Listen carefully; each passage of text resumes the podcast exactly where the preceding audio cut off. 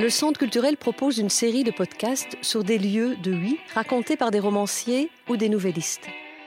Cette série vous permettra à la fois de découvrir des auteurs, mais aussi des coins et recoins de la ville de Huy à travers la fiction.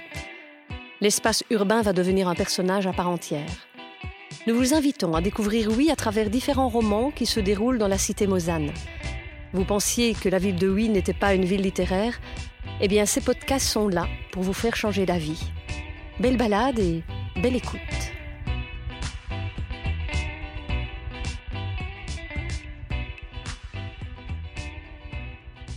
Bonjour, je suis Valérie Lénart et à travers La ville à l'oreille, je voudrais vous faire partager une expérience littéraire. Aujourd'hui, nous allons parler du guide littéraire de Guy Delas, consacré à la ville de Huy. À quoi sert ce guide pour Guy?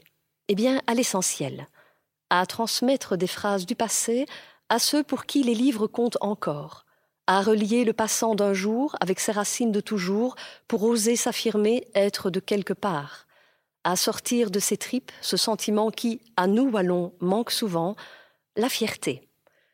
Cet échange sera illustré par des extraits d'œuvres évoquées. Guy Delas, bonjour. Bonjour. qui es-tu, Guy? Mais voilà, je ne prétends être qu'un vagabond des lettres de Belgique. Alors pourquoi vagabond? Ben Simplement parce que j'aime me promener à travers les villes et pouvoir faire découvrir au public les liens entre la fiction, c'est-à-dire ce qui est inventé, et ce, qu'on peut, ce qui apparaît dans les villes, les ponts, les rues, les plaques très importantes aussi, les statues, tout ce qui, tous les éléments urbains qui permettent de reconstituer la ville, mais dans les, dans les fictions. J'ai entendu parler de tourisme littéraire. Tu pourrais nous, nous raconter un peu ce que c'est? Alors justement, un tourisme littéraire, le tourisme littéraire, c'est un tourisme différent. C'est un tourisme qui permet euh, d'établir des liens entre la fiction, ce qui est donc inventé, et la réalité. On se promène dans les rues, on regarde les, façades, on regarde euh, tout ce qui est, transmis par, les écrivains dans leur fiction. Et euh, il y a donc euh, plusieurs. Ici, par exemple, à Oui, eh bien, il y a des plaques, il y a des statues. Tout ça a été réécrit par des auteurs. On peut parler de Arthur Masson, on peut parler de Clara Dupont-Mono, Jacques Enrard à sa façon. Enfin, il y a vraiment toute une pléiade de romanciers qui ont raconté la ville. Pourrais-tu nous, parler en fait de ton guide sur ces promenades justement littéraires euh, au pays de Liège? Alors en 2007, euh, j'avais commencé euh, par Oui, justement, une série de guides littéraires qui ont continué par Verviers, Liège, Spa et même Bastogne. Donc ce sont des villes que j'ai quadrillées et que j'ai voulu écrire pour communiquer au public qui se promenait tous, les romans qui parlaient de, ces villes et tout ce qui pouvait aller autour, les visiteurs aussi, c'est très important, les, visiteurs euh, euh, littéraires qui ont traversé les villes et qui ont laissé des traces écrites. Donc pour qu'une ville, par exemple, comme euh, Verviers soit littéraire, il fallait que les gens traversent la ville à travers le train, enfin le train, etc. Et ah oui, ce, ce fut le même phénomène. C'est une ville qui a été traversée par des grands écrivains comme Victor Hugo, mais aussi visité par d'autres personnages qui en ont fait des, romans. Pourquoi la ville de Huy fut-elle la première de la série des guides littéraires? Parce que simplement, je voulais essayer la, formule. Huy me semblait être la ville relativement petite, mais en tout cas qui permettait euh, une, qui a une richesse et qui permettait un peu de faire un essai sur des villes qui me paraissaient plus grandes comme Liège ou même plus plus audacieuse comme Spa, qui, qui, est une ville aussi très littéraire, mais très particulière. Et donc oui, c'était pour moi un peu la bande d'essai. Est-ce qu'on peut dire que la ville de Huy est une ville littéraire? Je l'ai découvert, je ne savais pas. Elle est littéraire pour plusieurs raisons. D'abord parce qu'elle a amené des célébrités littéraires par son fleuve, ce qui est euh, une bonne chose, c'est fondamental. Et ensuite parce que en découvrant à travers les rues, dans les rues, il y a des statues, des plaques d'écrivains, il y a tout, un petit patrimoine littéraire qu'il faut mettre en évidence par les romans qui les racontent. Quel est le premier roman qui se situe pour la première fois? Oh, c'est très simple. Ça s'appelle Voyage et aventure de Monsieur Alfred Nicolas au Royaume de Belgique. Et c'est signé par un certain Justin. C'est en 1835 que ce Justin, euh, qui est un pseudonyme, euh, fait traverser le pays et particulièrement la Wallonie par ces deux personnages tout à fait romanesques et il fait décrire euh, les, les, villes à travers le regard de ces deux personnages un peu truculents. C'est un roman qui est tout à fait oublié, mais c'est un des premiers romans du, jeune euh, pays, de notre royaume, qui a besoin d'une littérature euh, un peu nationale pour se constituer justement comme un pays, comme une nation. Et qui est ce Justin? Oh, Justin, c'est un, magistrat liégeois qui est en même temps né à Namur et il sort ce roman un petit peu par hasard. C'est un peu euh, une invention globale de, son imaginaire.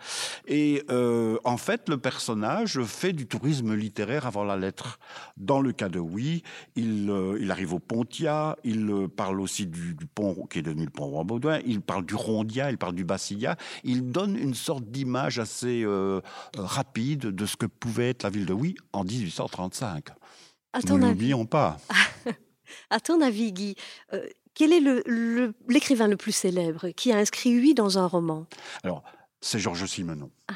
Mais Georges Simenon donne un tout petit paragraphe dans son grand roman Pédigré.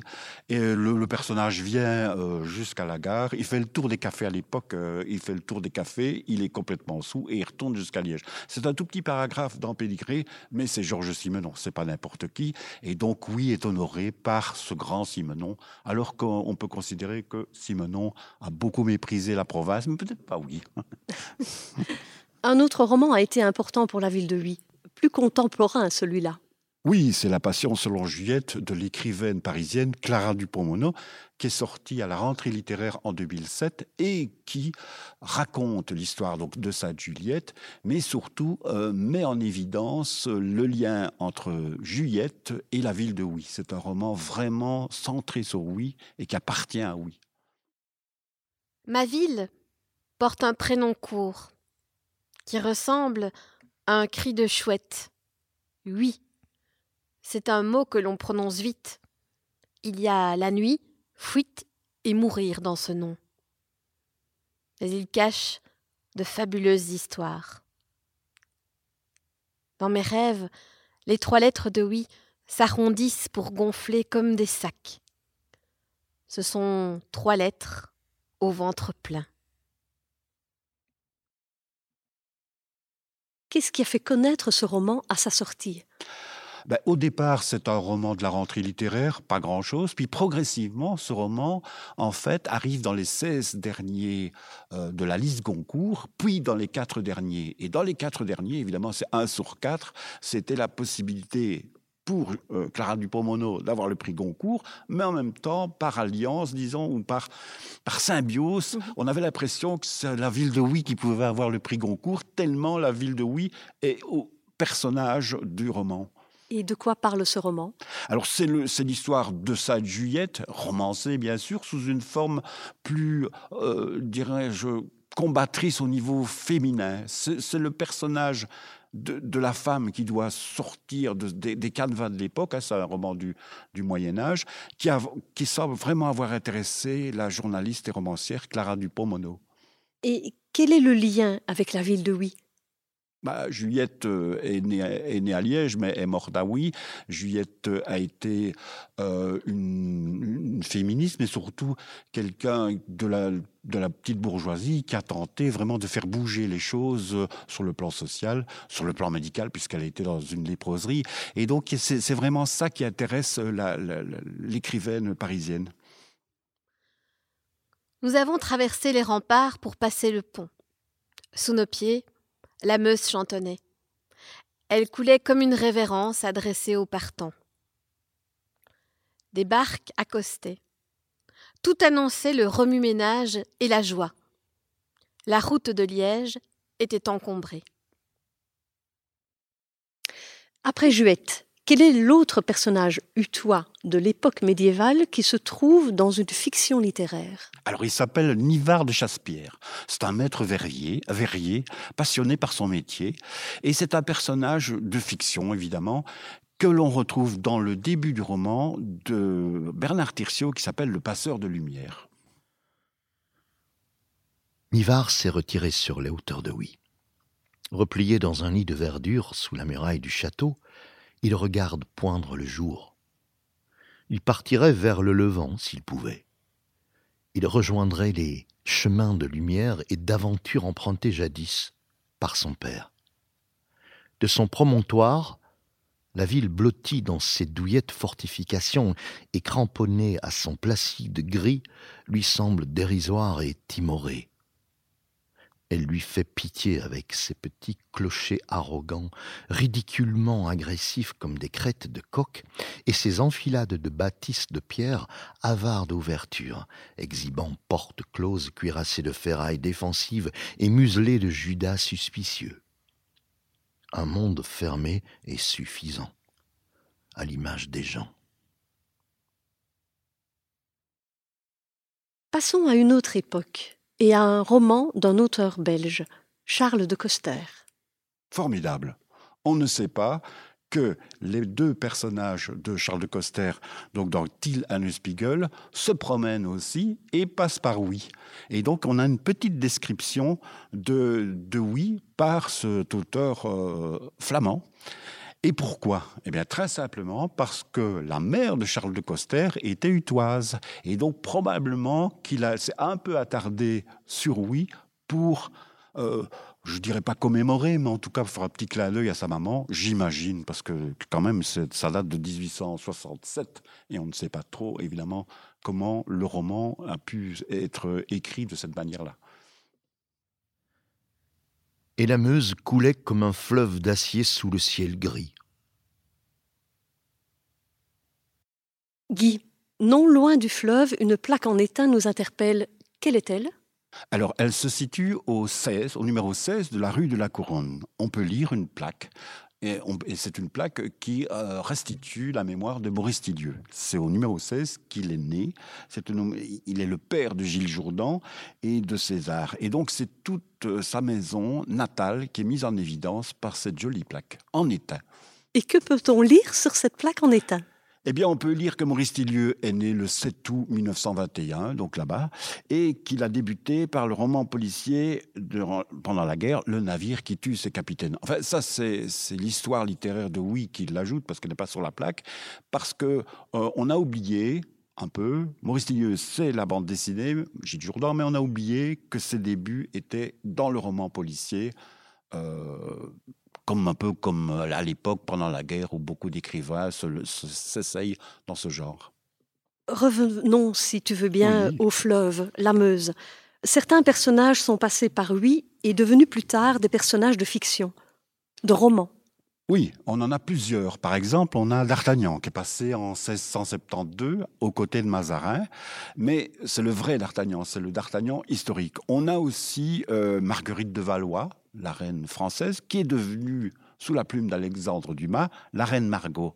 On a aussi la marquise de Brinvilliers, qui est passée. Là, elle, c'est un personnage historique qui, qui rentre, qui a été capturé à Liège et qui rentre à Paris. Et elle passe par le pont de Oui parce que on doit échanger euh, le, le, le capitaine qui garde cette euh, empoisonneuse assez célèbre et qui tombera à l'échafaud. Et on a bien sûr Victor Hugo, mais Victor Hugo n'est ne, donne pas de personnage de fiction. Victor Hugo est en voyage et quand Victor Hugo est en voyage, il écrit ses impressions sur la ville.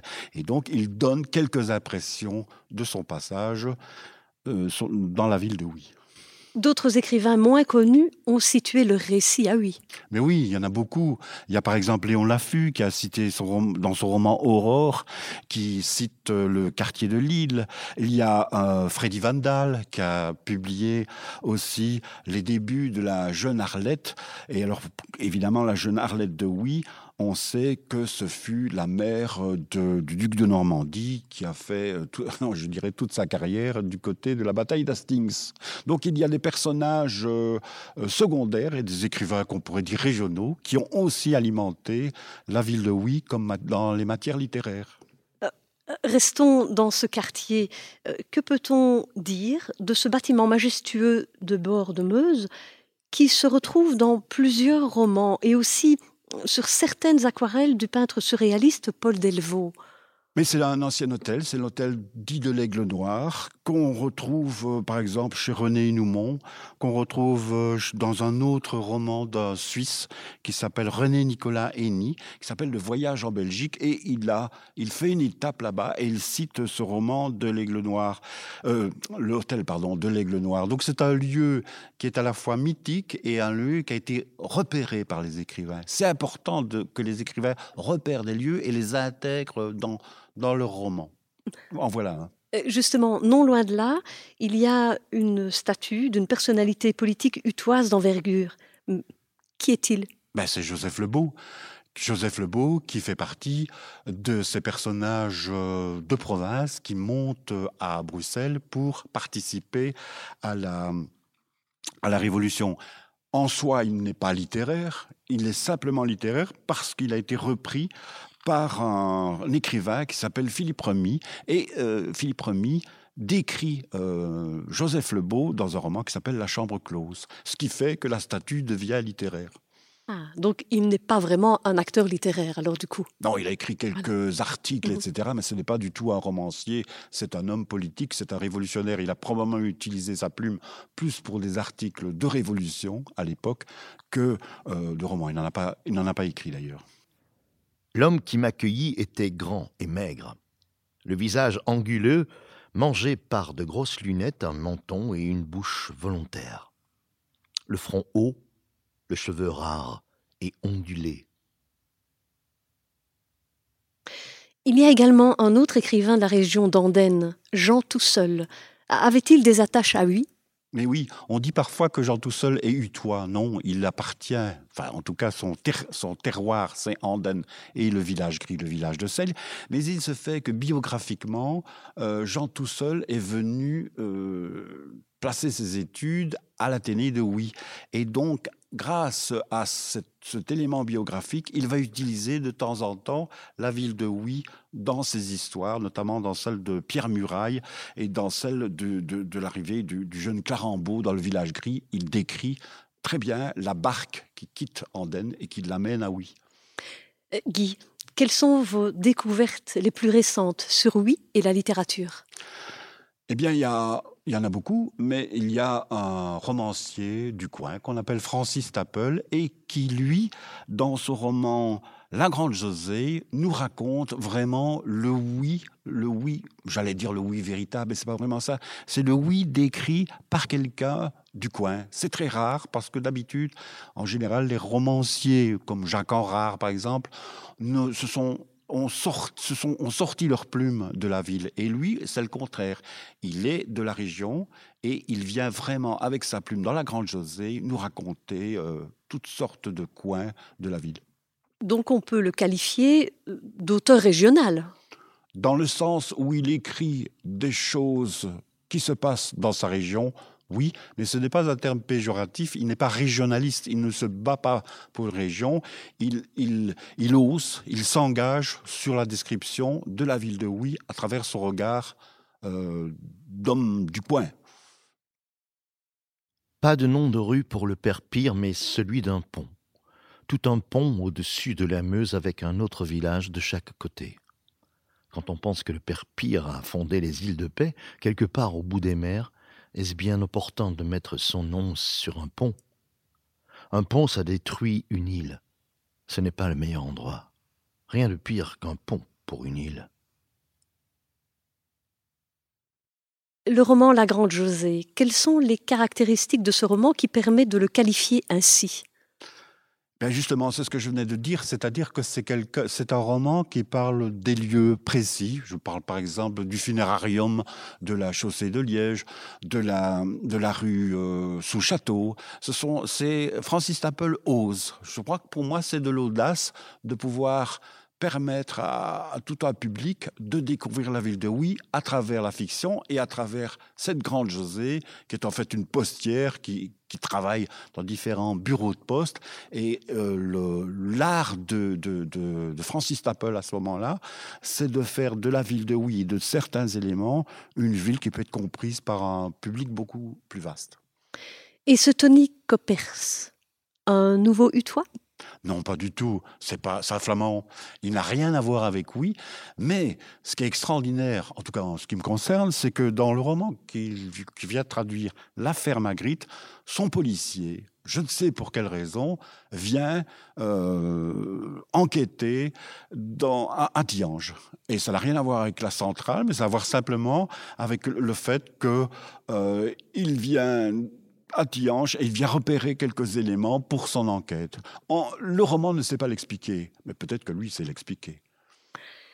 Merci Guy et à très bientôt hein, pour de nouvelles aventures littéraires. Pour d'autres explorations. Oui, oui, avec plaisir. Ici se termine l'épisode consacré au guide littéraire de Huy et ses alentours de Guy Delas aux éditions Dricot. La prochaine fois, nous nous retrouverons et nous parlerons de la Passion selon Juette de Clara Dupont-Mono.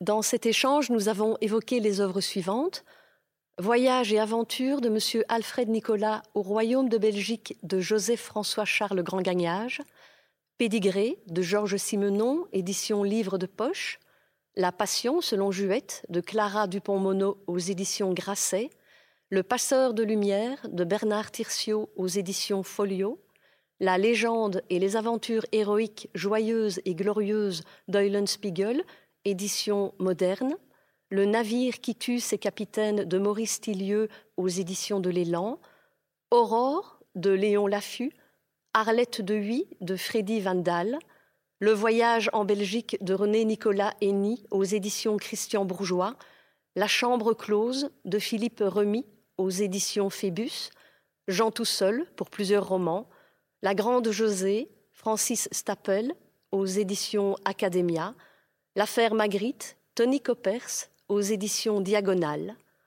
Toine dans la tourmente, d'Arthur Masson, aux éditions Racine en poche. Nous remercions le Centre culturel de Huy, les auteurs et Guy Delas pour sa participation. Un projet coordonné par Aurélien Juan, aux voix Charline Riga, Valérie Lénart, Jean-Luc Gaba-Gerlage, Vicky Stratidis.